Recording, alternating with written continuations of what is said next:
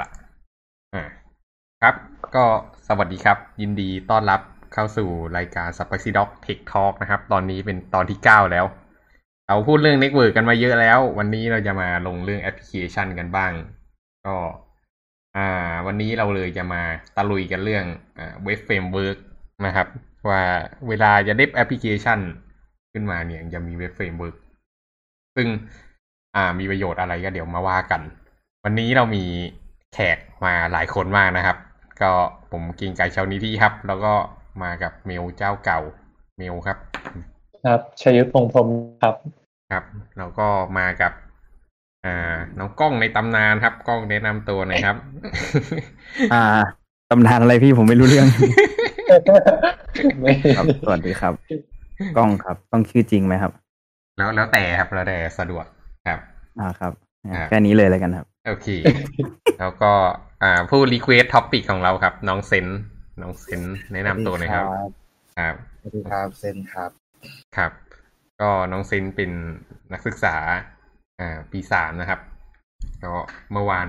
น้องหลงเข้ามา แล้วก็มาถามว่าเออจะใช้ web framework อะไรดี เรา วันนี้เราก็เลยจัดเรื่อง web framework ให้น้องเลย ครับ อืมอืมเริ่มไงดีล่ะ ไหนเมลลอง พอรู้ไหมครับว่าทำไมเราต้องใช้ web framework กัน ในการพัฒนา web application อืม ก็คือเท่าที่เข้าใจนะครับ ไอตัว web framework เนี่ยมัน มันเหมือนกับแทนที่เราจะเราบางทีเรามีปัญหาบางอย่างที่เราต้องแก้อะอืม เออ การที่เราเขียนโปรแกรมตั้งแต่ต้นนะมันอาจจะใช้เวลาเยอะ อืม อืม แบบว่าถ้าแบบ ใช้ภาษาที่เราใช้อยู่แล้วแบบเขียนเองทั้งหมดในการทำแก้ปัญหาปัญหาบางอย่างเนี่ยอืมเราอาจจะต้องใช้เวลาเยอะซึ่งตัว framework อะมันก็จะมาเหมือนตอบโจทย์ว่า เออ ไม่ต้องเขียนเองมีคนเขียนให้แล้วอะไรเงี้ยอืมแต่ว่า คือมันจะต่างกับจริงๆปกติเวลาเขียนโปรแกรมอะมันจะมี library ด้วยใช่ไหมอืม อ่า แล้วก็มี framework อืม library เนี่ยมันจะเป็นแก้ปัญหาแบบ อันนี้เท่าที่เข้าใจนะ มันจะแก้ปัญหาเฉพาะจุด อืมคือจะทำงานได้ทำสำหรับงานบางอย่างอะไรเงี้ยอืมเออสำหรับแบบอย่างเช่นแบบ ต้องการแบบต้องการได้ข้อมูลหน้าเว็บนั้นว่ามันก็จะมี library ชื่อว่า request อะไรเงี้ยอืมเพื่อแบบไป request ข้อมูลแล้ว มันก็จะส่งกลับมาให้อะไรเงี้ยอืมเออ แต่ว่า framework อะมันจะใหญ่ยิ่งใหญ่กว่านั้นก็คือว่า มันจะทำมันจะ มันจะเหมือนเป็นทำโปรเจกต์โปรเจกต์หนึ่งไปเลยอะอืมเออ มันไม่ได้แก้ปัญหาเฉพาะส่วนอืมอย่างเช่นแบบ ถ้าเราต้องการสร้างแบบสร้างเว็บบอร์ดอะไรเงี้ยอืมเออ มันก็จะมีแบบ framework ที่แบบสำหรับทำเว็บบอร์ดแบบว่า จะต้องทำแบบจะต้องต่อต่อแบบต่อ database ยังไงจะต้องแบบ จะต้องทำหน้าเว็บยังไงอะไรเงี้ยคือ framework มันจะมีเครื่องมือที่แบบทำให้พร้อม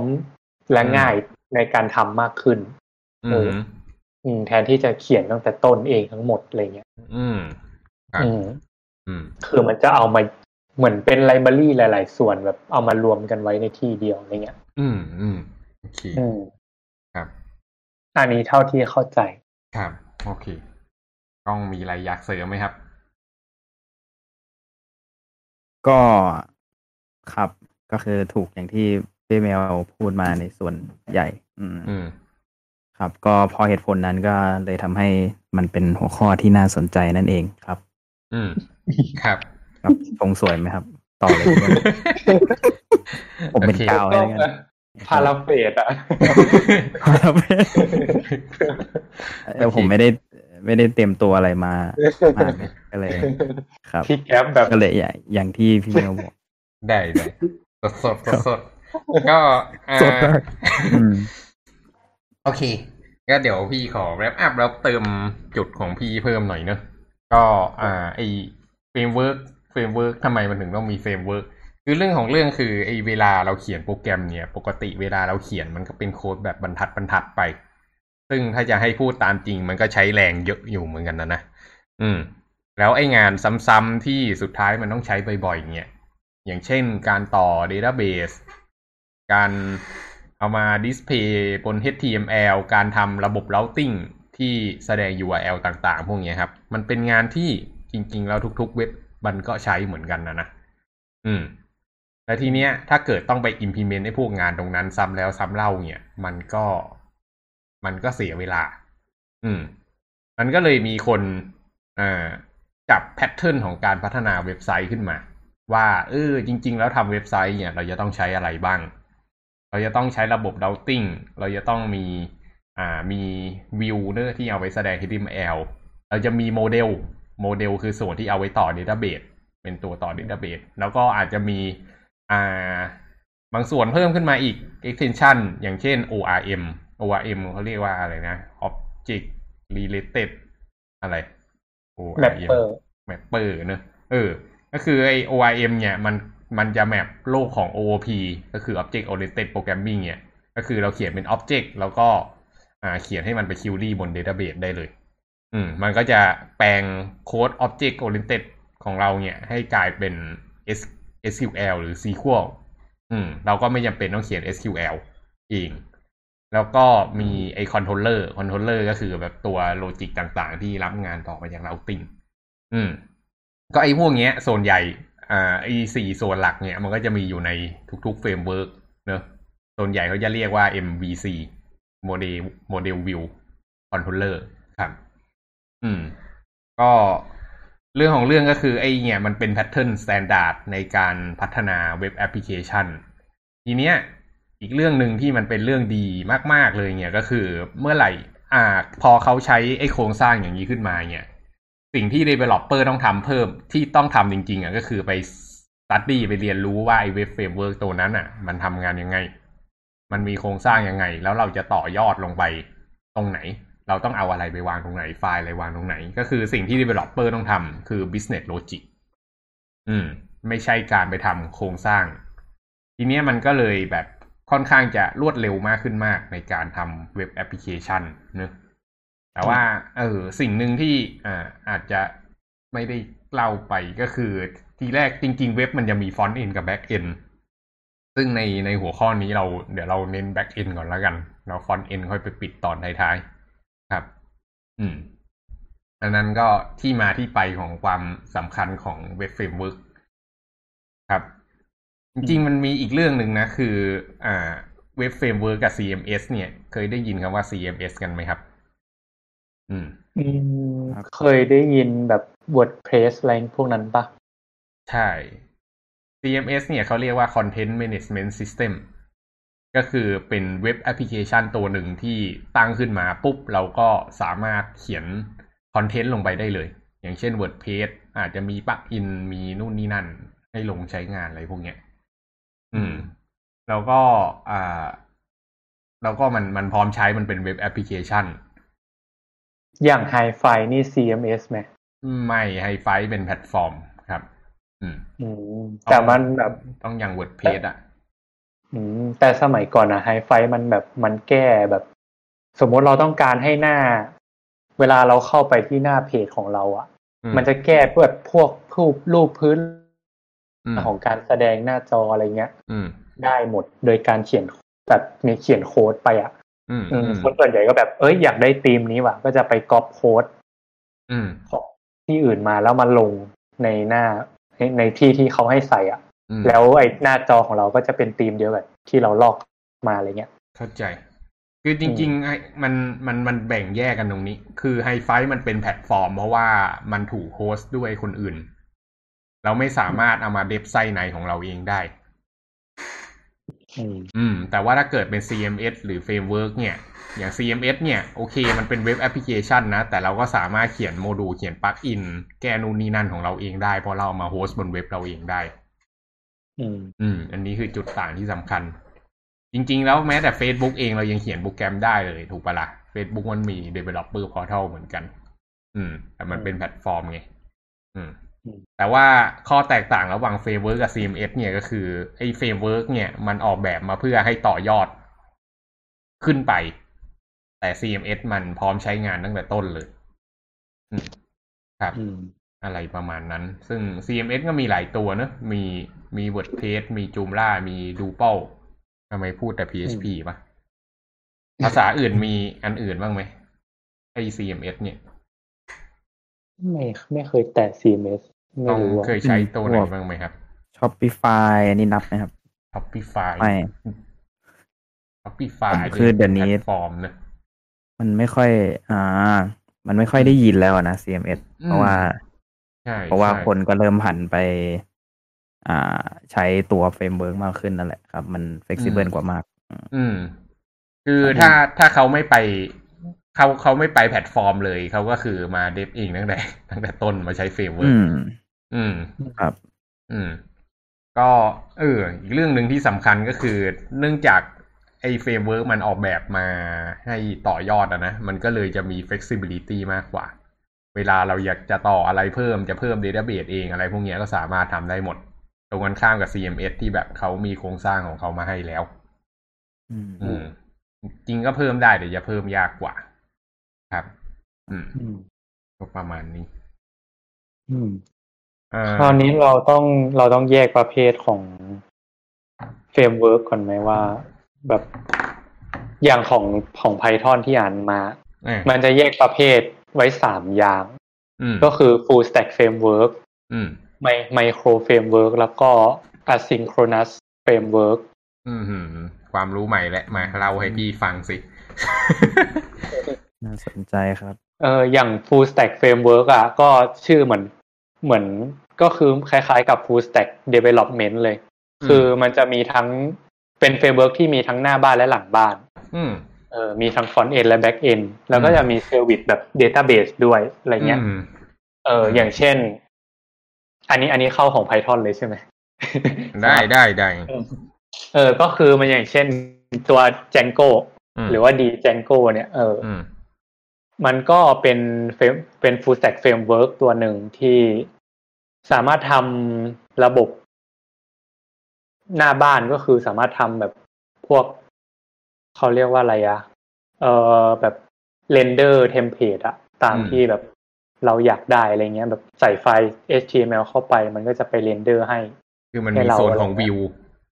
ใช่ ส่วนของอืมวิวอืมอืม ใช่ แล้วก็มันก็จะมี ส่วนหลังบ้านก็คือว่ามันก็จะมีการทำ URL routing ใช่ไหม คืออืมพอเข้ามามันก็จะวิ่งเข้าฟังก์ชันที่เรา เรากำหนดไว้แล้วแบบฟังก์ชันนั้นก็จะทำงานตืดๆๆๆแล้วก็ไปดึงแล้วมันก็จะมีส่วนที่ฟังก์ชันนั้นอาจจะต้องไปดึงข้อมูลมาด้วยอะไรเงี้ยอืมก็จะสามารถไปต่อกับ Database ได้อืมเออพอดึงข้อมูลมาปุ๊บให้มาแสดงผลที่ฟอนต์เอนอะไรเงี้ย ก็คืออมมันจะแบบจากหน้าบ้านไปหลังบ้านอืม ได้เออแล้วมันก็มีพอมันตัวอย่าง j o t a n g l e อะตัวจุดเด่นก็คือจะมีระบบ authentication ในตัวด้วย อืม อือืมมก็คือเนื่องจากว่าพอเป็น full stack framework เนี่ยมันจะมีระบบ database ใช่ไหมอืมอืมซึ่ง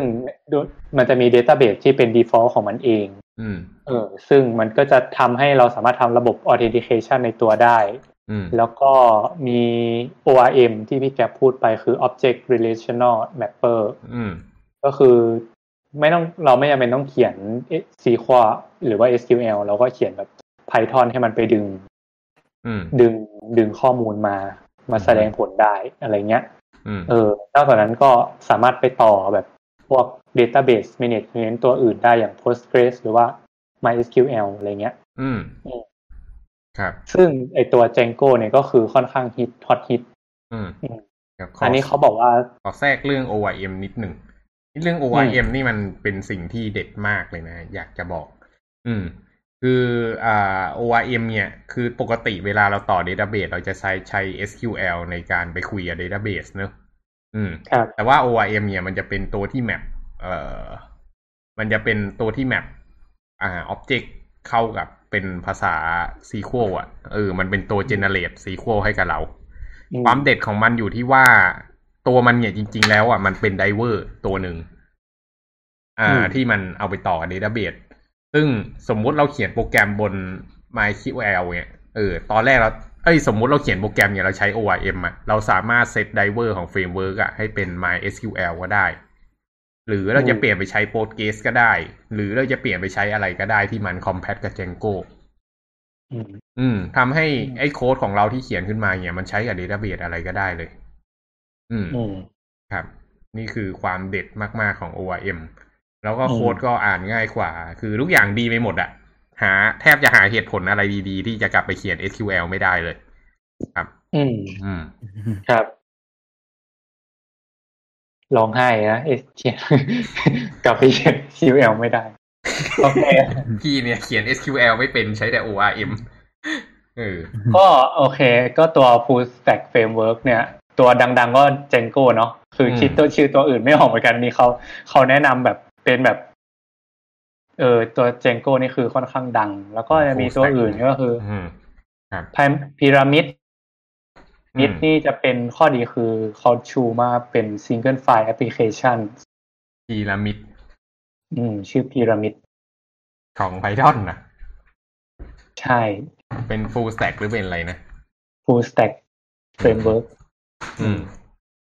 โอเคเออเออ แต่ว่าแบบว่านะเขาบอกว่ามี great feature คือ single file application นี่ไม่แน่ใจเหมือนกันอืมแต่ส่วนใหญ่คือไอ้พวก full stack ก็คือจะมีคุณสมบัติตามที่บอกอืมคือมี authentication ใช่ไหม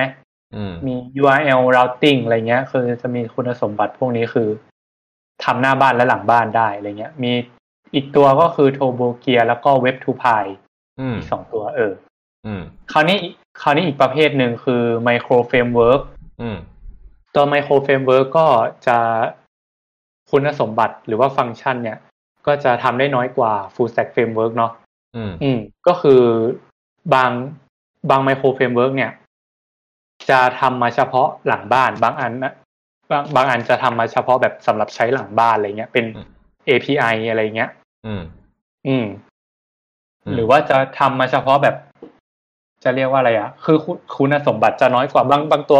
ก็ทำได้ทั้งหน้าบ้านหลังบ้าน แต่ว่าอาจจะไม่มีระบบ authentication หรือว่าไม่มีแบบ template engine หรือสำหรับตัว render template อะไรเงี้ย อืม ไอเออ ไอตัว template engine เนี่ย คือมันมันไม่ใช่ว่าแบบ ไม่ใช่ว่าการเขียนไฟล์ HTML ธรรมดาแล้วมัน คือตัว template engine เนี่ย มันจะมีระบบที่เหมือนแบบ ส่งข้อมูลจากหลังบ้านไปให้เรนเดอร์หน้าบ้านเนี่ย มันจะมีการใส่แบบ ตัวไอเนี่ยปีกาเข้าไปเพื่อแสดงข้อมูลอะในไฟล์ HTML เขาเรียกเป็นเขาเรียกว่า placeholder เออ อืม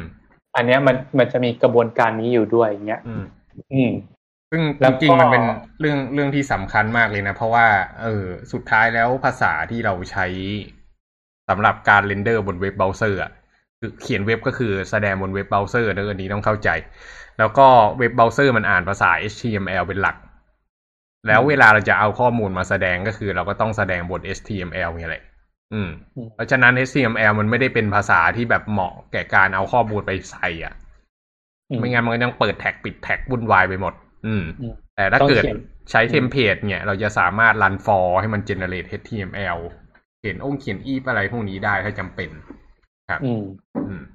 ทนที่เราจะต้องเขียนแบบเพื่อสร้างตารางประมาณร้อย row อย่างเงี้ยเราต้องเขียนอืม tag ร้อยอันอืมเราสามารถใช้แบบ template engine ที่บอกเนี่ยก็คืออย่างที่พี่แก๊ปพูด ใส่อืม for เข้าไปมันก็จะ generateแท็กมาให้มร้อยแท็กเองเนี้ย โดยที่เราเขียนแค่สองบรรทัดอะไรเงี้ยอืมแทนที่จะเขียนร้อยบรรทัดอืมเออมันก็จะมีข้อดีในเฟรมเวิร์กครับพวกนี้ด้วยเออมีหลายส่ตัวนวคราวนี้ตัวหนึ่งที่อืมฮิตฮิตๆก็เรียกอะไรเนี่ยปักไป นี้ต้องถามกล้องเรื่องอ่าใช่ครับ อืม คือเอาเอาจริงมันเป็นวิธีในการเขียนอืมตัวเทมเพลตมากกว่า อืมครับ อืมอืมอืมซึ่งปลักเราจะเอามาเขียน HTML เฉยๆก็ได้ ไม่ต้องมีปีกาอะไรก็ได้ อืมอืมปลักว่ามันเหมือนอืมครับ ครับว่ามาว่ามาอ่ามันหมอมันเหมือน YML เหมือน Markdown ไงครับอืมอืม ก็คือ HTML มันอื มมันเป็นผีตรงที่เราต้องเปิดแท็กปิดแท็กไงครับ อืม ซึ่งถ้ามันเป็นแท็กเดียวเราจะทำยังไง เราก็ เราก็ใส่ปีกเขาเรียกอะไรปีกมากกว่าน้อยกว่า เอออมอยู่ดีครับอืมซึ่งมันมันเพี้ยนมากครับอืมก็เลยมีคนทำปลัก ซึ่งอืมผมจำไม่ได้ชื่อเก่าหรือชื่อใหม่ก็คือเจดอ่าอ๋ภาอษาเดียวเจกันดใช่ใช่ครับ ตัวเดียวกัน ก็อืมปลักจะทำให้มันเป็นบรรทัดเดียวเลยครับอืมก็ อ่าคอมเมนต์ง่าย ดูง่าย อ่านอะไรง่าย ครับอืมมันก็จะคอมไพล์เป็น HTML ให้ทีหลังครับ ไม่สามารถเอาไปแสดงบนเว็บได้ตรงๆเหมือนเดิมอะนะอืมอืมก็ต้องเอาไปคอมไพล์อยู่ดี สุดท้ายก็เป็นอืมภาษาผีอยู่ดีอืมครับ ส่วนตัวผมอืมถ้าเป็นโปรเจกต์เล็กๆ ก็จะใช้อยู่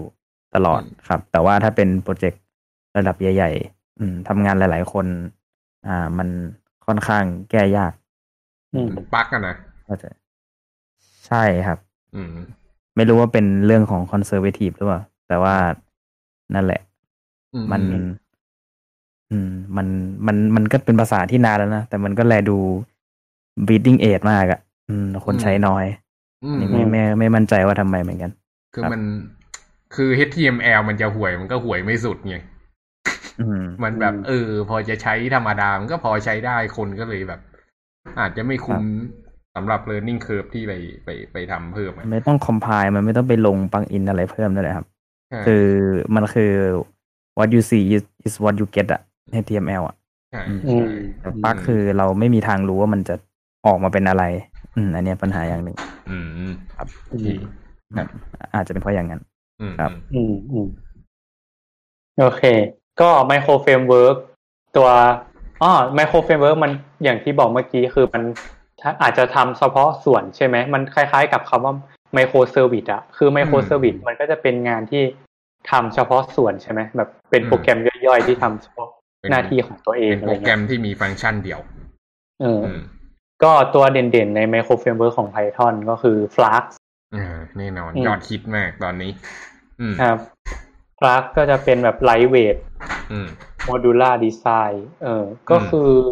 ตัว Flask เนี่ยก็จะไม่มีระบบ แบบไม่มีไม่มี database ในตัวอะไรเงี้ย อืมเออหรือว่าไม่มีการ authen ในตัว มันก็จะแบบตัว Flask เนี่ย มันก็มันด้วยความที่มันเป็น lightweight คือมันเหมือนด้วยความที่มันเป็น micro framework คือก็ต้องอาศัยตัวอื่นมาต่อ มาต่อมาเชื่อมเหมือนประการประกอบประกอบร่างเข้าให้เป็นโปรแกรมใหญ่ๆอะไรเงี้ย ถ้าต้องการก็สามารถทำได้ อืมเหมือน อืม เหมือนคล้าย ๆ เอาแบบเอามันเป็นแกนก็ได้อะไรเงี้ย อืม อืม อืม โอเค เออตัว Flask เนี่ย อืม ครับ อืม จุดเด่นมันมีอะไร Flask เออเดี๋ยวครับพี่แก๊ปเดี๋ยวลองเสริมอธิบายให้แล้วกัน อืม ก็ Flask ก็กลายเป็น framework Python ตัวหนึ่งที่ค่อนข้างได้รับความนิยมสูงในตอนหลังนะ Flask นะครับเผื่อใครอยากหาอืมก็อ่า เรื่องของเรื่องคือตอนหลังอะ microservice มัน hot hit ขึ้นมา เพราะว่าไอ้เรื่องการทำคอนเทนเนอร์อะไรพวกเนี้ย แล้วก็ด้วยความ popular ของ Python ที่ขึ้นมาตอนหลังเรื่อง Data s c i e n c e เวลาคนทำ Data s c i e n c e เนี่ยเขาอยากจะเอาอ่าโมเดลไป deploy เนี่ย แต่โมเดลถ้ามันมีโมเดลเดียวไงมันใช้แค่นั้นอะแต่ต้องเปิดอืม HTTP อะแหมจะไปเขียน Python ทั้งดุนมันก็ใช่เรื่องเนอะก็เลยอืมอะเอา Flask มาใช้ ซึ่ง Flask เนี่ยจุดเด่นของมันก็คือมันโคตรเล็กเลย เล็กแบบเล็กมาก ๆ อืม แล้วก็ แล้วก็ง่อยมาก ๆด้วย ก็คือมันทำอะไรไม่ได้เลย แค่แบบรับ HTTP ทำ routing ยังลำบากครับอืมอืม อยากจะทำ authentication ก็ก็มีโมดูลให้นิดหน่อย แต่ก็ไม่ไม่ค่อยดีเท่าไหร่ อืม ส่วนใหญ่อืมก็คือมันก็เอาไว้เสิร์ฟงานเล็กๆอะอืมอืม ก็คือมันเกิดมาเพื่อ microservice จริง ๆ ครับ อืม ครับ แล้วก็ก็ใกล้ๆ Fast มีอีกตัวหนึ่งนะ เขาเรียกว่า อ่า Fa- Fast A- API Fast อะอืม ครับ ก็อืมยังไม่เคยใช้เหมือนกันแต่เขาคุยว่าเร็วกว่า Fast อืมแต่ก็อืมไม่ไม่น่าใช่ประเด็นครับ อืม เออ แต่ว่าพูดถึง less ตัว Django ก็มี less framework ใช่ไหม เคยเห็นกล้องใช้ไง ตอนนั้นนะอ่าใช่ครับ อันนี้จุดแข็งเลยครับ ถือว่าเป็นจุดแข็งของ Django เลย อืมอืมอืมครับ ก็ซึ่ง REST อืมอ่าเขาเรียกอะไรพวก REST พวก อ่า CRUD อะครับ อืม อืม ก็มันมันค่อนข้างครบ อืม อืม เราไม่ต้องแบบไปเขียนอะไรมาก เราอยากเราไปเชื่อมกับ DB เราอยากได้ตัวที่มัน อ่า create โมเดลนี้ edit โมเดลนี้ ลบโมเดลนี้ เออ Django ก็จะแบบมีอะไร p ลังอินเข้าไปให้ ก็คือตัว REST framework นั่นแหละ ส่วนถ้าเป็น Fast ก็นั่นแหละครับ ตามสภาพก็ต้องไปหาอย่างอื่นเขียนเอง มา คือ เดี๋ยวขออธิบายเพิ่มนิดนึง อ่าของ list firm เออสุดท้ายแล้วไอ้เวลาเราทำเว็บขึ้นมาอย่างนะมันก็หนีไม่พ้นงานที่เขาเรียกว่า CRUD หรือมันย่อมาจาก create read update delete อ่าคือ CRUD ครับ ก็อ่าสมมุติเราแบบสร้าง database ขึ้นมาแล้วมี table customer อะแน่นอนมันก็ต้องมีโมดูลนี้ใช่ป่ะเอออืมไอ REST framework เนี่ย มันก็ เรียกอะไรอะ่ะเขาก็เหมือนกับว่าเขาเขียนขึ้นมาอีกชั้นหนึ่งอะ่ะบอกว่าเอ้ยถ้าเกิดยูอยากจะอ่าทำ CRUD กับไอ้โมเดลเนี้ยโมเดล customer เนี่ย ก็ก็ปลึดแล้วก็มีเราให้ใช้งานได้เรียบร้อยเลยอืมอืมครับ ก็ก็ง่ายดี อืม อืม โอเค แล้วไอ้ฟาร์กเอไอ้ฟาร์กเลสนี่มันไอ้ฟาร์กมีเลสปะผมมัน จริงก็มีอะครับ คือ Fast ก็ก็เป็นเลสได้เหมือนกัน แต่น่าจะต้องใช้ปลั๊กอินเข้าไปช่วยอืม fast fast จริงๆ fast ตัวมันเป็น REST full API อยู่แล้วนะ ตัวมันเป็น HTTP ครับ อืม อืมอืมครับ ก็เอาไว้ส่นทำที่เป็น API ใช่ เอาไว้ทำ API จะจะโพสจากเก็ตอะไรก็เขียนได้มันมีระบบ routing ของมันอยู่ครับ อืมกล้องว่าไงนะเมื่อกี้อ๋อจะจะบอกว่าอ่า อ่า อย่างที่พี่แกบอกอะคือมีเรส แต่ว่าถ้าจะเป็น CRUD ก็ต้องหาปลั๊กอินมาเสริมเหมือนกันอืมครับอืมซึ่งส่วนตัวก็ไม่เคยใช้ คือมันอาจจะใช้ง่ายกว่า Django ก็ได้ อันนี้ไม่รู้เหมือนกันโอ้ครับไม่ไม่ไม่ง่ายว่ะครับ พี่เคยใช้อ๋อโอเคโอทเครมานมากอืมแต่ว่าโอเคแต่ว่า Django มันต่างสิ่งหนึ่งที่มันต่างกันมากเนี่ย Django มันหนามากครับอืม คือจะลง Django เนี่ยโอ้โห dependency เต็มไปหมดเลยอืมอืม เป็นแบบตัวใหญ่อะแต่ว่า fast นี่มันแบบจิ๋วจิ๋วมากจริงๆอืม อืมอืมครับ โอเค ก็จะมีตัวอันนี้ microframework เนาะก็มีตัวอื่นชื่อ bottle แปลว่าขวด CherryPy แล้วก็ Falcon อันนี้อืมคือประมาณนี้ เป็นไม Python โครเฟรมเวิร์ก Python หมดใช่เลยอืมใช่ มี Hug แล้วก็ Fast API ด้วย อีกสองตัวอ๋อ fast Fast API ครับ API อืมอืมไม่ไม่รู้พี่แกเคยใช้ป่ะอ่านะที่พี่พูดถึงก่อนหน้านี้ไงครับาอ๋ออ๋อคือตัวนี้ใช่ไหมไม่ใช่ใช่ Flux API ไม่ใช่ fast คือ Fast fast API เร็วอย่างเนี้ยอืมโอเคครับเขาว่ากันว่าเร็วแต่ว่าไม่ไม่เคยใช้ แล้วก็อีกอืมเรื่องหนึ่งก็คือถ้าเกิดใครใช้ Google Cloud Platform เนี่ยแล้วไปใช้ Google Cloud Function อะ ก็คือ fast มันจะเป็นอ่า default framework ที่ Google ให้มา อืม ทีนี้อินเทอร์เฟซอะไรต่างๆ ก็คือใช้ใช้ได้ตรงนั้นเลยอะอืม มันก็คือ fast นั่นเองครับอืมโอเค ต่ออีกประเภทหนึ่งคือ asynchronous framework อืม asynchronous framework เนี่ยก็เอามาใช้ทำพวกแบบ จะเรียกว่าอะไรอะ non blocking อ๋ออ่าฮะ เออ hand อันนี้เขาบอกว่า enable developers to handle the a large set of concurrency connection อืม อืม handle อืมก็คือจัดการพวกแบบ connection ที่มาแบบพร้อมกันเยอะๆ อะไรเงี้ยอืมเอออืมมีการ request หรือว่า response เยอะอะไรเงี้ย อืม อืม ก็ตัวที่เขาแนะนำก็คือชื่อ Sonic แล้วก็ Tornado อืม S A N I C Sonic แล้วก็ Tornado ใช่อืมสองตัว ครับ ก็อันนี้เอาไว้ทำไว้ทำมันก็คงไว้ทำ API แหละมั้งไม่รู้เหมือนกัน อันนี้ไม่ได้อ่านเออเดี๋ยวเดี๋ยวพี่รู้แล้วมันเอาไว้ทำอะไร อืมต้องมีอยากเล่าอะไรก่อนไหมอ่า ไม่ไม่มีครับ คือ ตอนนี้ยังสงสัยว่าจริง ๆ แล้วไอ้ microframework ที่เราบอกเมื่อกี้มันต่างกับ synchronous Asynchronous หรือเปล่า เพราะว่าในอืม คือครับในแง่ของคือนึกถึงคำว่า synchronous คือคือมันมันหมายไอ้พวกที่เราพูดมาครับ Flask อืมกับ อ่า Django อะไรพวกเนี้ยมันก็ถือว่าเป็น synchronous หรือเปล่า มันก็รับได้หลาย หลาย request เหมือนกันหรือเปล่าครับ อืม แต่ว่า synchronous ในนิยามของที่พี่เมียวพูดอะมันอาจจะหมายถึงแบบเยอะจริง ๆ อันนี้หรือเปล่าอ่าอ่าอันนี้อาซิงผม async รอพี่อธิบาย asynchronous ใน context นี้ให้นึกถึงคาฟกาครับ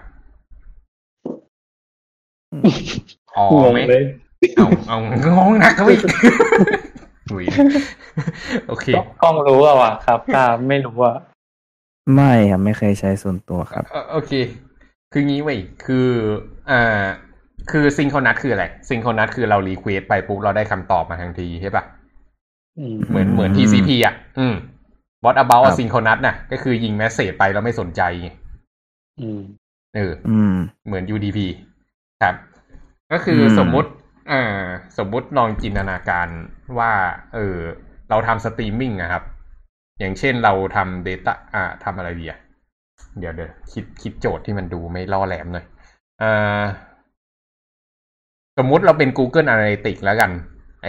เว็บที่เก็บ stat user ที่เข้ามาในเว็บเราอะครับ แล้วก็ดู user ว่าเขากดปุ่มอะไรบ้างในเว็บเรา มันก็จะมีการเก็บอีเวนต์ต่างๆ ของ user ที่มัน อ่า ยิงเข้าไปเนอะอืมคำถามอืมคืออีเวนต์พวกนั้นน่ะ มีความจำเป็นไหมที่จะต้องได้รับ response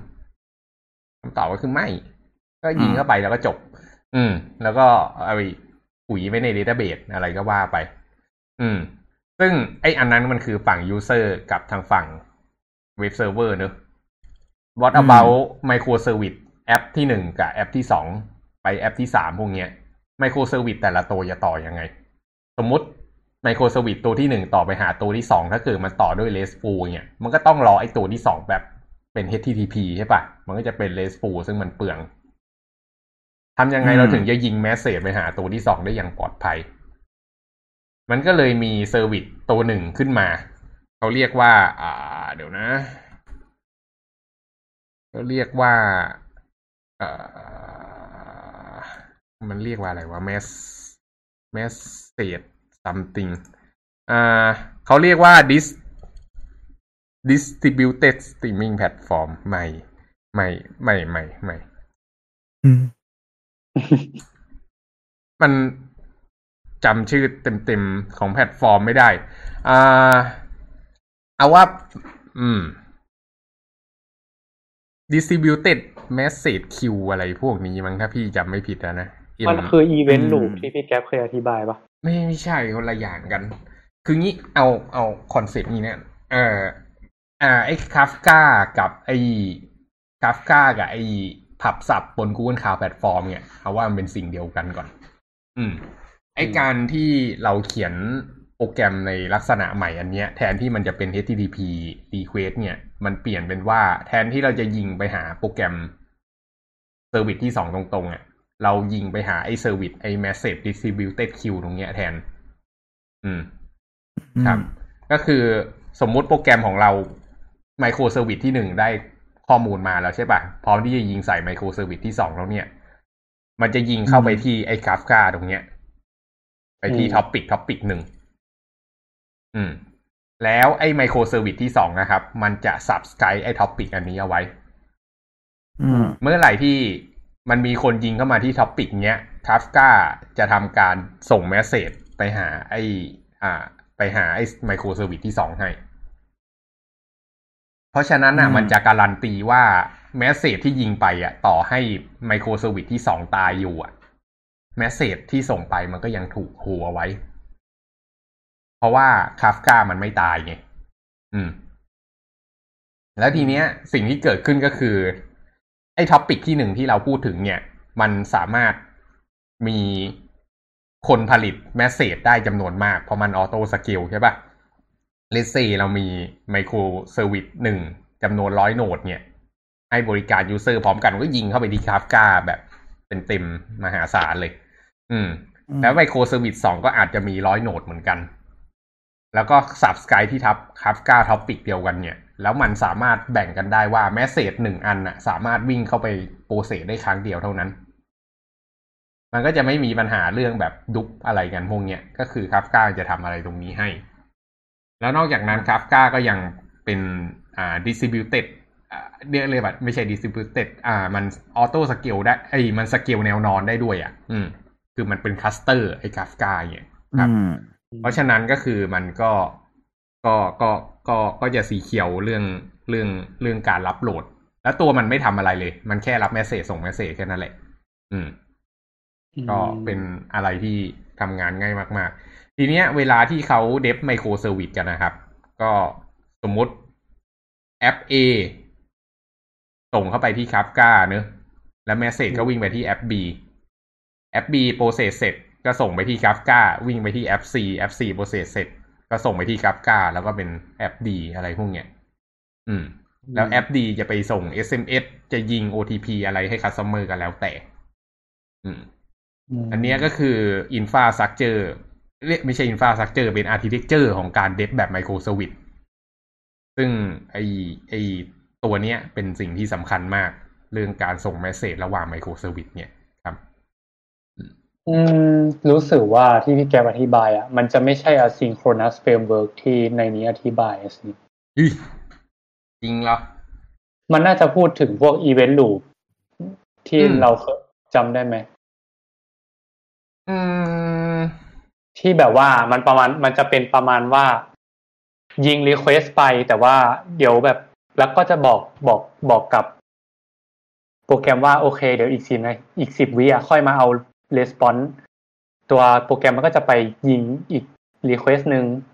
แล้วก็ก็ตัวตัวนั้นก็จะบอกว่าอีกสิบวิค่อยมาเอา response อะไรเงี้ย มันก็จะยิงยิงยิงยิงยิงยิงยิงไปเรื่อยๆ แล้วแบบมันค่อยมาเก็บ response ที่หลังนะมันไม่ได้แบบมันไม่ได้เหมือนเหมือนการ request ปกติที่ยิงไปแล้วก็ต้องรอ response กลับมาถึงค่อยยิงอีกรอบหนึ่งอืมแต่อันเนี้ยมันจะทำเป็นเหมือนแบบ non blocking ก็คือ ยิงไปก่อน แล้วเดี๋ยวอืมเดี๋ยวแบบ อีกเดี๋ยวค่อยกลับมาดูใหม่อะไรเงี้ย ยิงนี่ยิงไปที่ไหน อืมไม่รู้เหมือนกัน แต่ว่าอันนี้คืออธิบายแนวแนวคิดเฉยๆว่าแบบ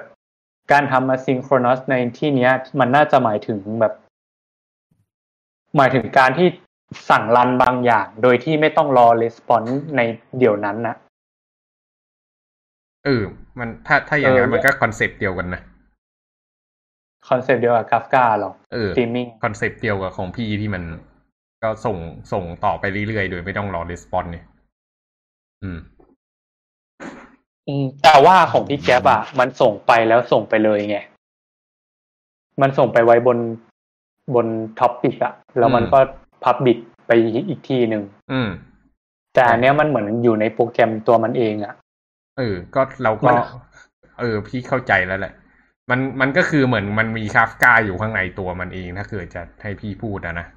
อืม อืมอืมอืมน่าจะอย่างนั้นใช่ก็คือมันจะมีการแบบ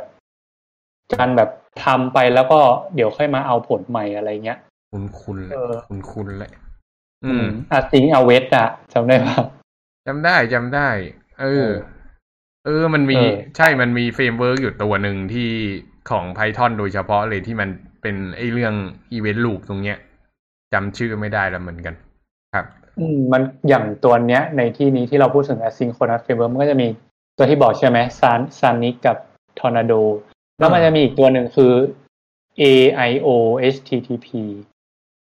เออ มันก็จะเป็นแบบเหมือนการทำ request ที่ไม่ต้อง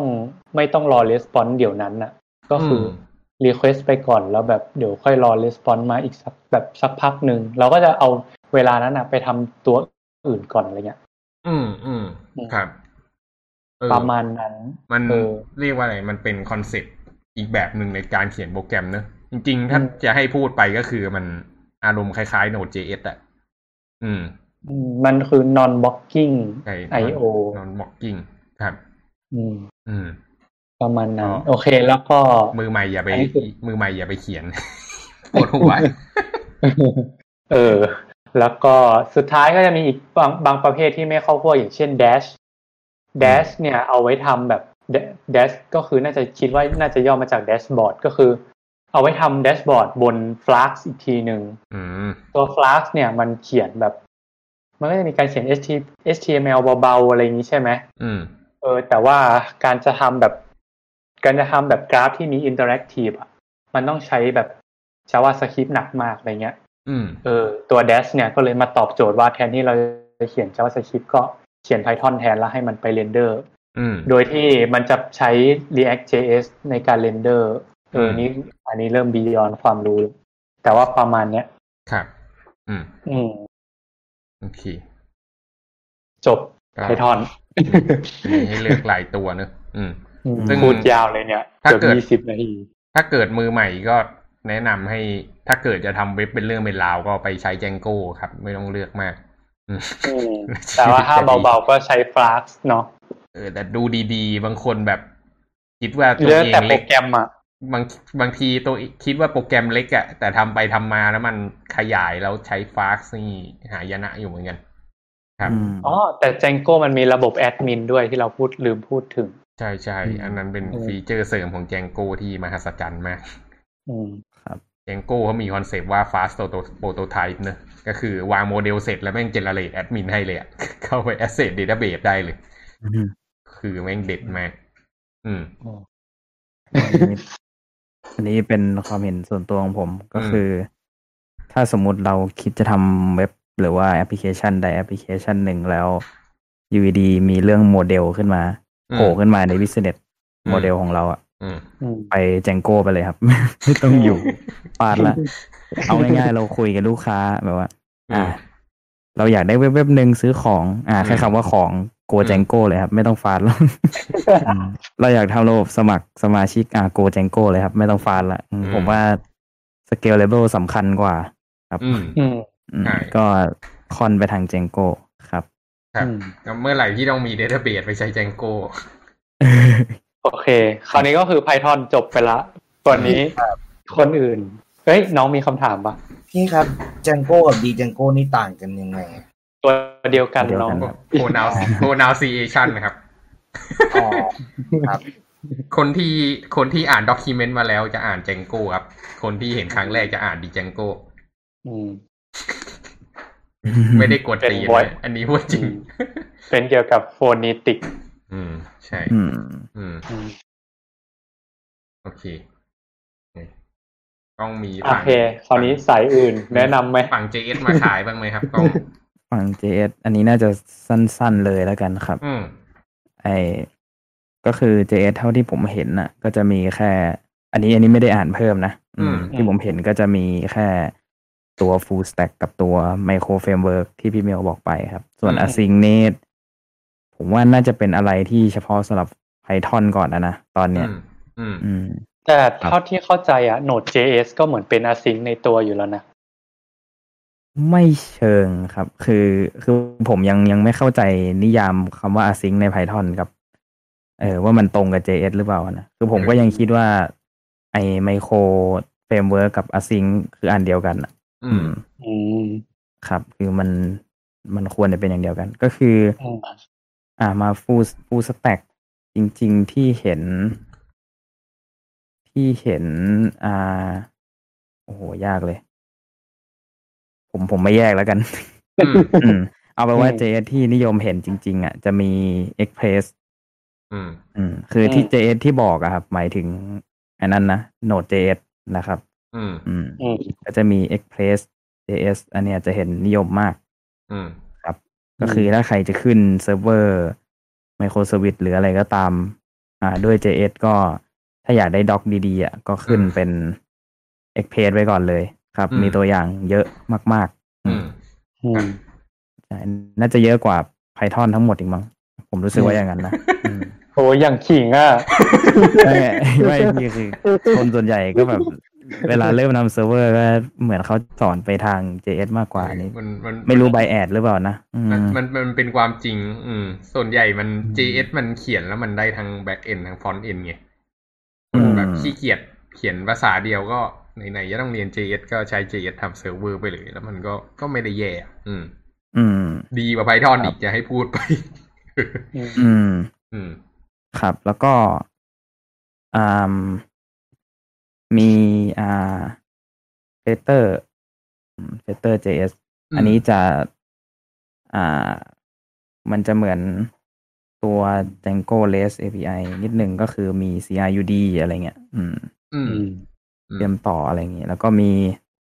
loopback อืมอืม loopback ก็เป็นลูปแบ็กนี่ดังอยู่อ่า อืม ครับ loopback มันจะไปไปเชื่อมกับฟอนต์ end ที่ชื่อว่า swagger อืม ก็คือ พูดง่ายๆคือมันมี REST framework มี CRUD ครบเลย อืมครับอืมอืมทำด็อกิเมนต์ให้เสร็จสับใช่ทำ document ให้ด้วยครับอืมมีพาดให้ครบเลย อืมอันนี้ก็โคตรล้ำก็เป็นเป็นข้อดีของ JS ด้วยแหละ เพราะว่าอืม JS มันจะค่อนไปทางฟอนต์ end มากกว่าอืมก็คือเป็น back end ที่สามารถเสิร์ฟฟอนต์ end ได้อย่างสวยงาม อืมอืมครับอืมอืม อ่า ถ้าถ้าเท่าที่รู้จักก็ เป็นประมาณนี้นะ น่าจะเรียกว่าเป็น full stack หรือเปล่า อืม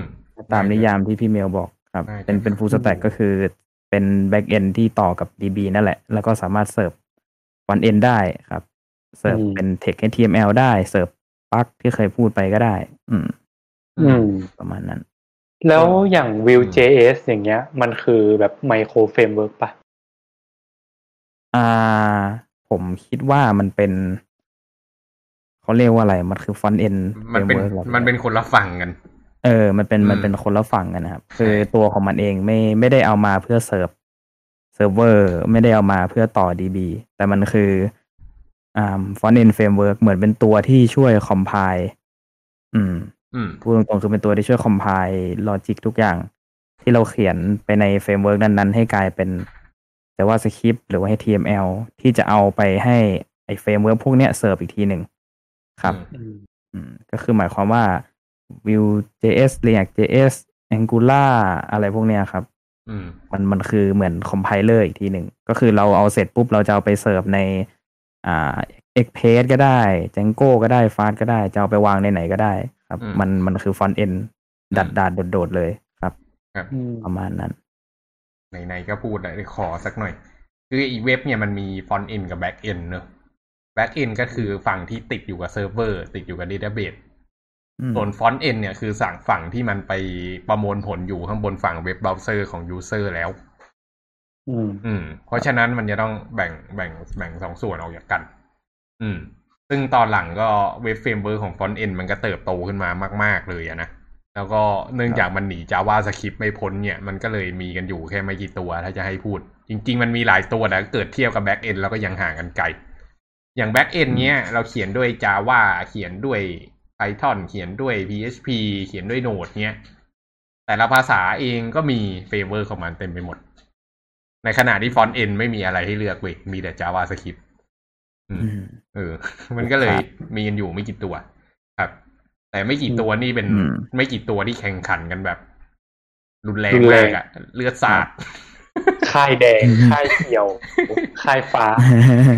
คือเรียกว่าของไอ้พวกจริงข้างลัทธินี่แบบมามองหน้ากันไม่ได้อะ แทบตีหัวกันอะอืมอืมแต่เดี๋ยวนี้เริ่มเบาลงเยอะแล้ว แต่ก่อนแม่งเออเห็นมันมีตัวใหม่ของฟอนต์เอ็นมันคืออะไรนะสเวลไดโนเหรออ๋อ เออใหม่ไดอะไรไดโนอืมไอ้ตัวไดโนเสาร์ใช่ป่ะ อืม อืม เออ ยังไม่ได้ศึกษาเหมือนกันลองไปไปค้นดูก็ได้ครับ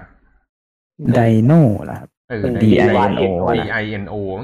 เอ้ย DY หรือ DI ไม่มีอะพี่ครับ DYNO วะผมเห็น D อ๋อ E N O อะ D E N O ดีโนอันนี้คือใหม่แบบใหม่จัดๆเลยแล้วครับ เออ ใช่ดีโนอย่างไรครับ ก็ก็ก็ก็ก็ก็ใหม่ๆเท่าไหร่ก็พี่ก็เห็นมาสักพักสักพักแล้วอืม อืมอืมไม่เกินหรอกเฮ้ยไม่เช่งครับเกิดขึ้นมาแก้วใหญ่แก้ผมย้ายไปใช้แล้วกันเนี้ยนะพูดเล่นพูดเล่นอืม เออแล้วอย่างฟลัตเตอร์อะฟลัตเตอร์ก็ก็ผมว่ามันมันก็นับอยู่ในโดเมนเดียวกันนะนะก็เป็นฟอนเดนเฟรมเวิร์เหมือนกัน อืมอืมถ้าพูดกันตรงๆ แค่ไปขีไม่ใช่จาวาสคริปอืม อืม เป็นเมื่ภาอไหษาร่ดาดเมื่อไหร่ที่ไปเขียนโมบายแอปอะครับ ส่วนใหญ่โมบายแอปจะเป็นฟอนต์เอ็นนะ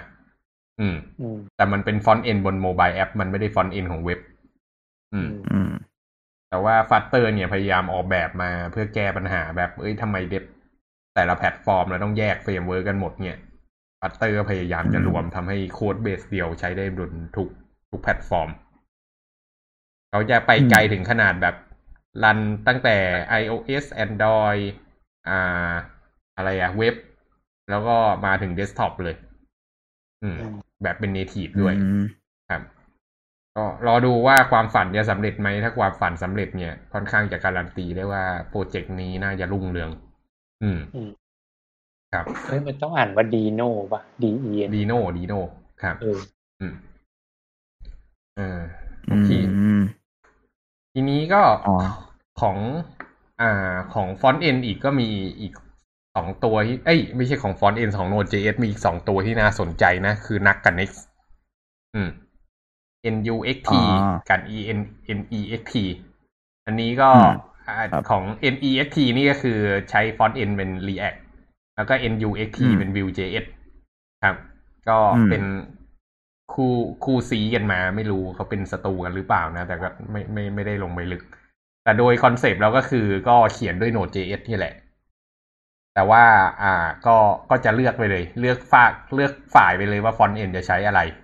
แต่ทีเนี้ยความเด็ดของมันคือมันจะมีสิ่งที่เรียกว่า server side rendering หรือ SSR อืมคือปกติเวลาเราเปิดเว็บขึ้นมาเนี่ยนะมันจะเปิดมาเป็นไฟล์ HTML แล้วก็เป็นอ่อ พวกสคริปต์ที่เราแบบเราเขียนเอาไว้ compile ใช่ปะแล้ว front end ก็ต้องเอาไป compile เพื่อโหลด Data อะไรก่อนพวกเนี้ยแต่ Server Side Rendering เนี่ยมันกลายเป็นว่าพอเปิดมาที่ path นี้ปุ๊บเนี่ย ทางฝั่ง Back End เว้ยมันโยน HTML ที่มันพร้อมใช้พร้อม Data มาให้เลย ก็ทำให้มัน render ได้ทันที ก็เพิ่ม performance เข้าไปอีก ซึ่งก็ไม่รู้สึกว่ามันจะเร็วขึ้นสักเท่าไหร่ อืม ครับอืมก็ก็อาจจะดีของเขามั้ง อืมอันนี้ก็แล้วแต่คนชอบครับ ปกติเวลา render อะมันไป render ในในฝั่งฟอนต์เอนใช่ไหมใช่ มันจะเรนเดอร์ฟอนต์เอนเสมอครับอืมอืมอืม อืม ถ้าถ้าเป็นแบบพวกตัวนักกับ text ที่พี่แคปพูดอะอืมมันก็ไม่ต้องใช้ Front End เลยดิ เพราะมันโยน HTML มาให้แล้วอะเอาไม่แต่เกิดเราจะไป path อื่นไง อืม คือ คือมันก็มีสองเรื่องนะ เขาเรียกว่า อ่า sing Single Page เว็บ ก็คือไอ้เว็บที่แบบ ไอ้เว็บที่แบบ กด กดไปกดมาแล้วมัน มันไม่ต้องไป ไม่ต้อง refresh หไม่ต้องเปลี่ยนผ่านเออ มัน มันแค่ไปเปลี่ยนเฉพาะบาง component ข้างในเว็บ ก็คือไปเฟชอ่า GA แจกออกมา อืมอืมมันก็จะเร็ว อืม อืมอ่าอืมกับไอ้เว็บอีกประเภทหนึ่งก็คือไอ้ที่พูดถึงไอ้พวก fullพวก full stack framework ของฝั่ง Back End ทั้งหลายอะ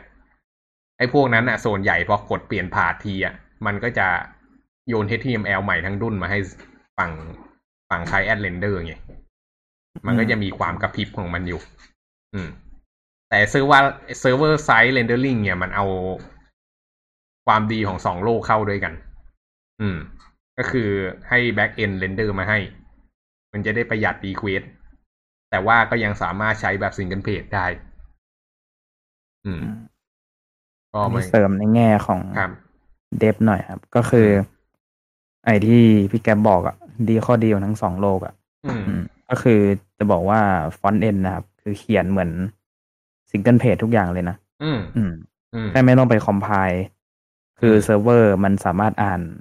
ไฟล์วิวได้อะถ้าถ้าถ้าเป็นนักอะครับ ก็จะอ่านอืมไฟล์วิวได้ใช่ไหมอืมถ้าเป็นฝั่งเน็กก็จะอ่านไฟล์ React ได้อะไรเงี้ยอืมแล้วคือเซิร์ฟเวอร์ก็จะเล่นแบบเหมือน compile อะอืมอืมแล้วก็ส่งส่ง logic ชุดนั้นไปเลยอะไรประมาณเนี้ยครับ อืม อืม นั่นแหละ อันนี้คือแบบ เป็นเป็นข้อดีคือมันไม่ใช่ว่าเราแบบครับเขียน HTML ไปเลยไงคือเราก็เขียนเป็น logic เดิมอืมที่เราคุ้นเคยอะไรอย่างเงี้ยอืมครับก็เหมือนเขียน Front End ไปเลยแต่ เป็นฟอนต์เอ็นอืมที่แบบโมเดลก็อยู่ข้างในแถวๆนั้นแหละอืมอืมต่อ database ได้ครับ ประมาณนั้นครับ ครับ อืมแล้วก็มีอีกตัวหนึ่งเนอะที่เคยนิยมแต่ว่าไม่รู้ตอนนี้เป็นไงคือ Meteorite ไอ้อุกกาบาตอะ อืม เคยได้ยินกันไหม ตัวนี้ก็เป็นตัวไม่แรได้กยินมานานแล้วตัวแรก ๆ ที่แบบเมิร์จโลกฟอนต์เอ็นกับแบ็กเอ็นเข้าด้วยกัน อืม ครับ อืม มันมีตัว Alpine JS อีกใช่ไหมใช่ไม่รู้จักแฮะ Alpine จริง JS มีเยอะครับให้พูดตรงเอเอออมันเยอะช่างมากยิ่งใหญ่ๆนะว่าจะคิดเออโลกขคืองอที่เจ้าที่เราพูดกันมานี่คือเราแยกไม่ออกด้วยว่าอันไหนเป็นฟอนต์อันไหนเป็นเป็น full stack ด้วยนะเออผมไปดูไอ้ตัว Deno เมื่อกี้อืมคือจริงๆ มันคือระดับ มันไม่ใช่ระดับแค่ framework ของ Node.js นะ อันนี้คือเป็น alternative ของ Node.js เลยนะครับ คือไม่ได้ขี่บน Node.js นะเอออืมใช่ใช่คือขี่บนเป็นบนภาษา Rust อะไรพวกนี้เลยนะครับ อืมอืมอืมใช่คือมันมันหลาย layer นะ ในตัว JS อะ อืมอืมอยากพูดถึงครับมันก็พยายามจะคอนเวิร์ตอ่าอืม JS ขึ้นมาอีกเลเวลหนึ่งครับ อืมครับโอเค ทีนี้นอกจากอ่านอกจาก Node นอกจาก Python ก็ยังมี PHP อีกเนอะซึ่ง PHP เนี่ยก็เก่าแก่ ตอนนี้กลายเป็นคุณปู่ของเว็บไปแล้ว หลายๆ คนก็สาบแช่งให้มันจบจบๆจากโลกนี้ไปสักที แต่ก็ตายแบบไม่ยาเหกมือนกันไม่ไม่พี่พี่ยัง อ่าพี่แคปโปรอยู่นิดนึงแต่พี่ไม่ใช้รักทั้งเกลือโตมากับ PHP โตอะพี่มาแกพี่พีต้องอยู่กันมาตั้งแต่มอยู่มาเนี่ยมหนึ่งอืม ครับ ก็เออ ก็มีเฟเวอร์อยู่หลายตัวมาก คือแต่ว่าตัวที่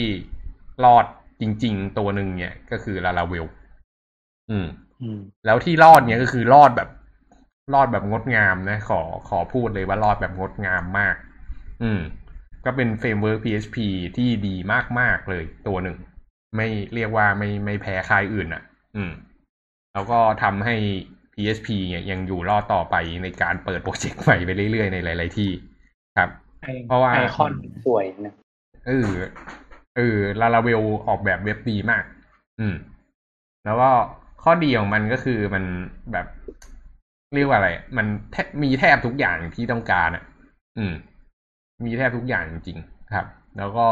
learning curve ก็ไม่สูงด้วย อืม ก็เป็น MVC ครับ แล้วก็ก็มีตัวอื่นๆอีกหลายตัว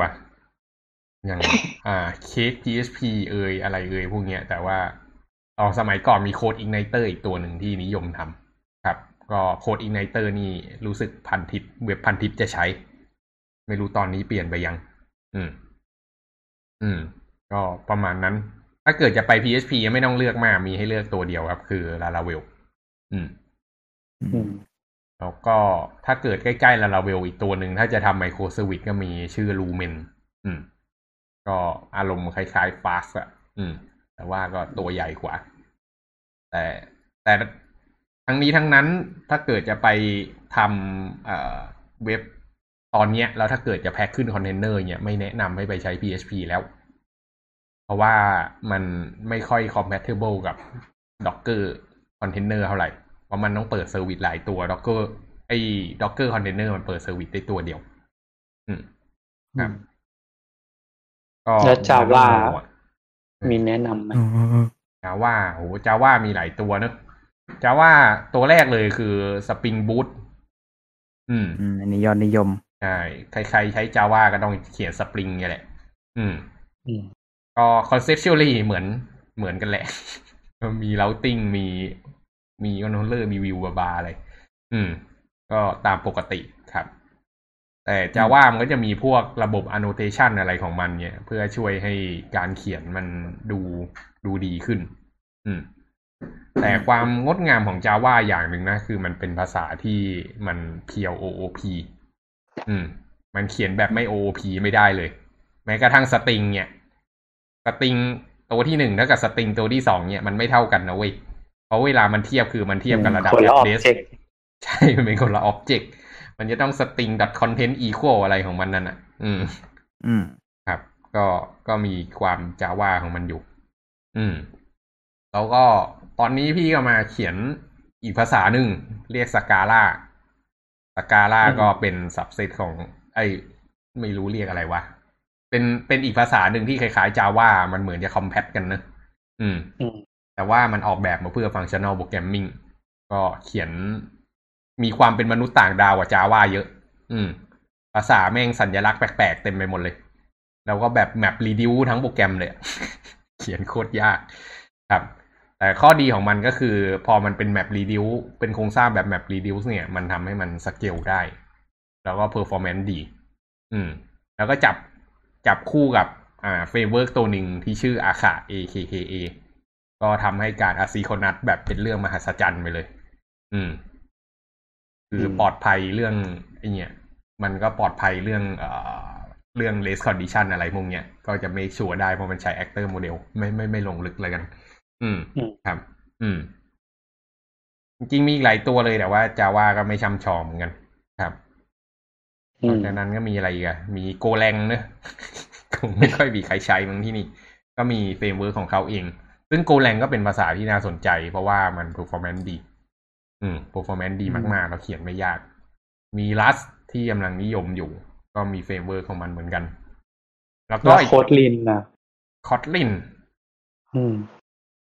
อ๋อ Kotlin นี่อยู่ฝั่ง Java เนอะรันบน JVM อืมเหมือนกัน Kotlin อืมยัง ไม่เคยลงไปศึกษาเรื่องฝั่งเอามาทำ web server เนอะส่วนใหญ่มันจะเอาไปใช้ทำไอ้เนี่ยอ่าใช้ทแอปพลิเคชันเออแอปพลิเคชัน Android แอปมากกคอว่านเอ็นนะอืมครับ คืออยากจะบอกว่าอย่างนี้คอ t ลินเนี่ยไอคอ t ลินเนี่ยมันที่เรียกว่ามันเป็น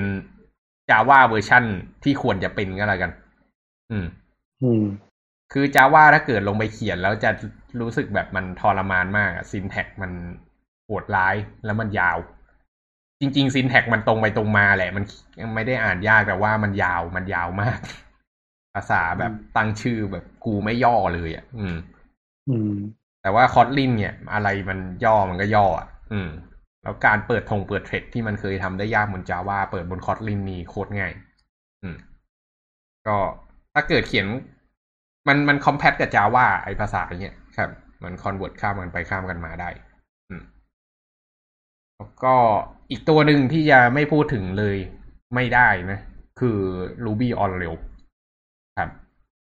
อืม เคยได้ยินไหม Ruby on Rails เคยเคยได้ยินใช่ครับ ครับ เขาบอกว่า Ruby เนี่ย เป็นภาษาที่เขียนแล้วมีความสุขที่สุด อืม เขียนแล้วมันสนุก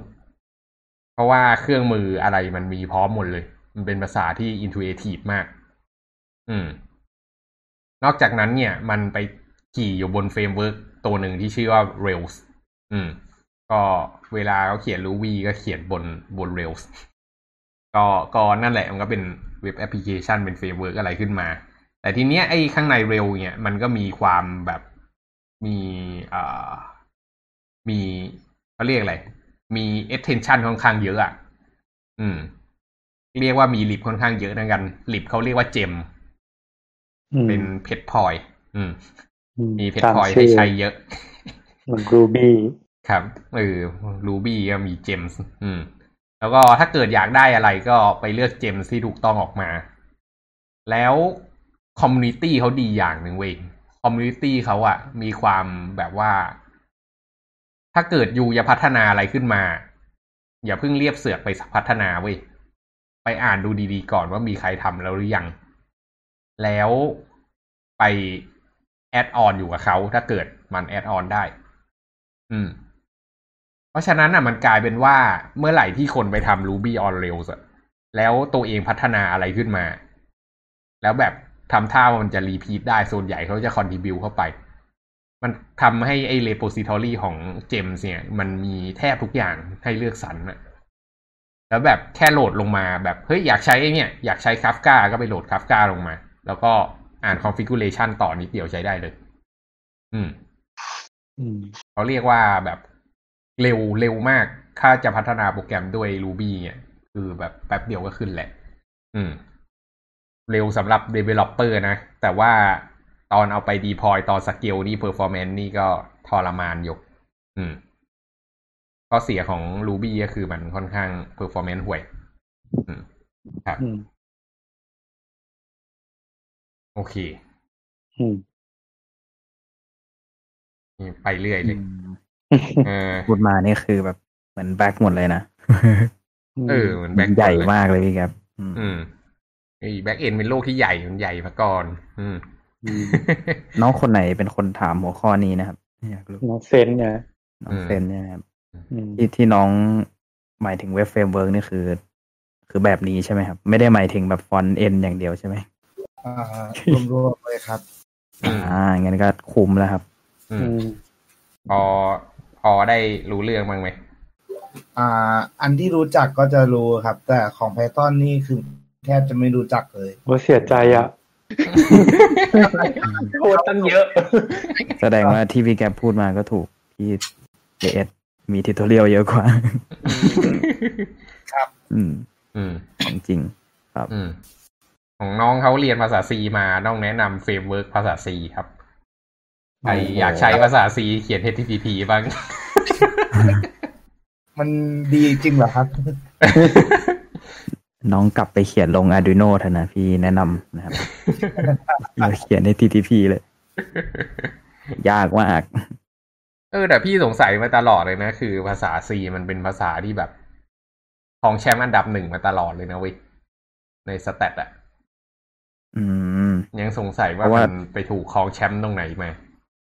อ่าฮาร์ดแวร์ครับ โลกฮาร์ดแวร์มันใหญ่ขนาดนั้นเลยเหรอวะโอ้มากเลยครับ อืม คือเราอยู่ในโลกของอ่าฝั่งแอปพลิเคชันฝั่ง tech ใช่ไหมครับ ใช่ใช่ฝั่งอินเทอร์เน็ต เราก็จะแบบใช่เราจะแตะพวกนี้แหละ แต่ในแง่ของอืมเอาง่ายๆนี่จริงประสบการณ์ผมก็ไม่เยอะหรอก แต่ว่าแบบสายงานอื่นนะครับ อืม อืม ซึ่งที่ convert มาเป็นฝั่ง programming อะอืมอืมเขาก็จะอยู่กับภาษาของเขาเหมือนเดิม ภาษาอืมที่เอาไปคุมไมโครคอนโทรลเลอร์ฮาร์ดแวร์อะไรใด ๆ ต่าง ๆ เขาก็ยังใช้ low level อยู่อืม assembly อ่าอะไรอะ C อืมอะไรประมาณนี้ครับอืมอืมหยิบย่อยก็ถือว่า market น่าจะใหญ่อยู่อะ ครับ อืมอืมครับอืมโปรแกรมอะไรอะ เขาเรียกว่าอะไรนะ ที่เคาน์เตอร์ในห้างอะพี่ครับเอ่อ แคชเชียร์เอ POS อแคชเชียร์อืมเออ ก็ยังยังเป็น C อยู่เลยมั้งมองโปรแกรมพี่ใช้ C เขียนเลยอะมันโคตรดุดันน่ะ อืมแต่ผมผมเพิ่งซื้อมา เวลาแบบใส่เลขอะผมซื้อของร้อยสี่สิบเขายังต้องใส่สี่หมื่นไอหนึ่งหมื่นสี่พันอยู่เลยอะอืมคลาสสิกนะไม่เกี่ยวหรอกเล่าเฉยๆนั่นแหละครับ ก็มันมี ยังมีตลาดที่ใหญ่ อืมอยู่อืมอื มแต่มันเขียนยากนะ อืม อืม ครับ อืม น่าสนใจครับ โอเค น้อง อืม น้องมีคำถามอะไรไหมครับ น้องเซน เจ้าของคำถามของเราวันนี้อืมไม่มีครับ อืมโอเคก็ไปลองดูแล้วกันครับ จะใช้อะไรเขียนพี่ว่าสุดท้ายเส้นทางของน้อง ไม่ว่าจะทางไหนก็ไกลทางนั้นน่ะ อืมครับอืม ก็ลองเลือกสักภาษาครับ แต่พี่แนะนำว่าถ้าไม่ไป Python ก็ไปโนดอืมอืมอย่ามา PHP อะมันถึงเวลาแล้ว อืมเอคอนเทนอน้องเขาสนใจไหมครับ เออ frontend ไหมเราจะต่อ frontend ไหมอ๋อหมายถึงพรุ่งนี้เหรอ เราต่อ frontend พรุ่งนี้ไหมอีก ชั่วโมงเนี่ยก้องอ๋จะอมานี่เราไหมยังไม่ได้พูด frontend ใช่ปะจะจะพูด frontend มาอืมไม่ถ้าเราตอนเนี้ยมันน่าจะเลยเวลาละอืมอ่า front frontเอ็นนี่เล่าเป็นมหากาพย์ได้เลยนะอืม ครับยาวจริง อืมพรุ่งนี้ก้องมาปะล่ะโอ้ยากเลย ยากอืมแล้วแต่สล็อตแล้วนะครับวันนี้ผมคิดก่อนมาห้านาทีเนี่ยพี่ครับก็มาได้ก็เลยมา สดมากโอเคโอเค อืมครับ ไม่งั้นเราก็พูด backend ไปก่อน แต่ว่าถ้าก้องมาได้เราก็ค่อยเปลี่ยน topic ไปพูด frontend ไงอืมอืมได้ไหมหรือว่าไม่ได้อันนี้แล้วแต่พี่ๆเลยครับ แล้วแต่สะดวกเลย ได้ได้ก็อืมมันก็นัดก้องไว้ก่อนแล้วกันนะก้องมาก็เดี๋ยวพรุ่งนี้มาเล่านิยายเรื่อง frontend web framework กัน ซึ่งโอ้โหสนุกมากเรื่องนี้ อืมอืม สนุกกว่า backend เยอะโอเคเพราะมันมีการฆ่าฟันกัน อืมอืมมีการตายกันจริง ๆ ไม่ไม่ใช่คนคนตายหรอกนะเลยอะเดือดมากอืมเออแล้วแบบเขียนเพิ่งเขียนพัฒนาปีนี้ ปีต่อมาตกรุ่นใช้ไม่ได้แล้ว ทั้งทั้งๆที่เป็นอืมชื่อเดียวกัน อย่าให้พูดว่า framework ตัวไหน ครับ อืมอืมเมาท์กันมันนะโอเคฟอนเอ็นเนี่ย อืม อืม ครับก็อืมเดี๋ยวลองดูก็พรุ่งนี้ก็ถ้าอันนั้นก็เดี๋ยวมาเจอกัน frontend web framework ครับ อืม ก็เดี๋ยวครับอ่า ทีนี้ก็เดี๋ยวยังไงดี วันนี้เราจะมีอะไรอยากจะเสริมกันอีกไหมไม่มีอืมไม่มี โอเค ถ้าไม่มีก็ขอบคุณทุกคนมากที่เข้ามาร่วมกัน วันนี้เรามีถึงสี่คนที่ ที่พูดกับเรากันทุกคนครับ ก็สำหรับรายการ s u p p e r c y Doc Tech Talk วันนี้นะครับ ก็จบกันไปก่อน แล้วพรุ่งนี้กลับมาพบกันใหม่ครับสวัสดีครับดีครับ สวัสดีครับสวัสดีครับ OBS หาย โอเค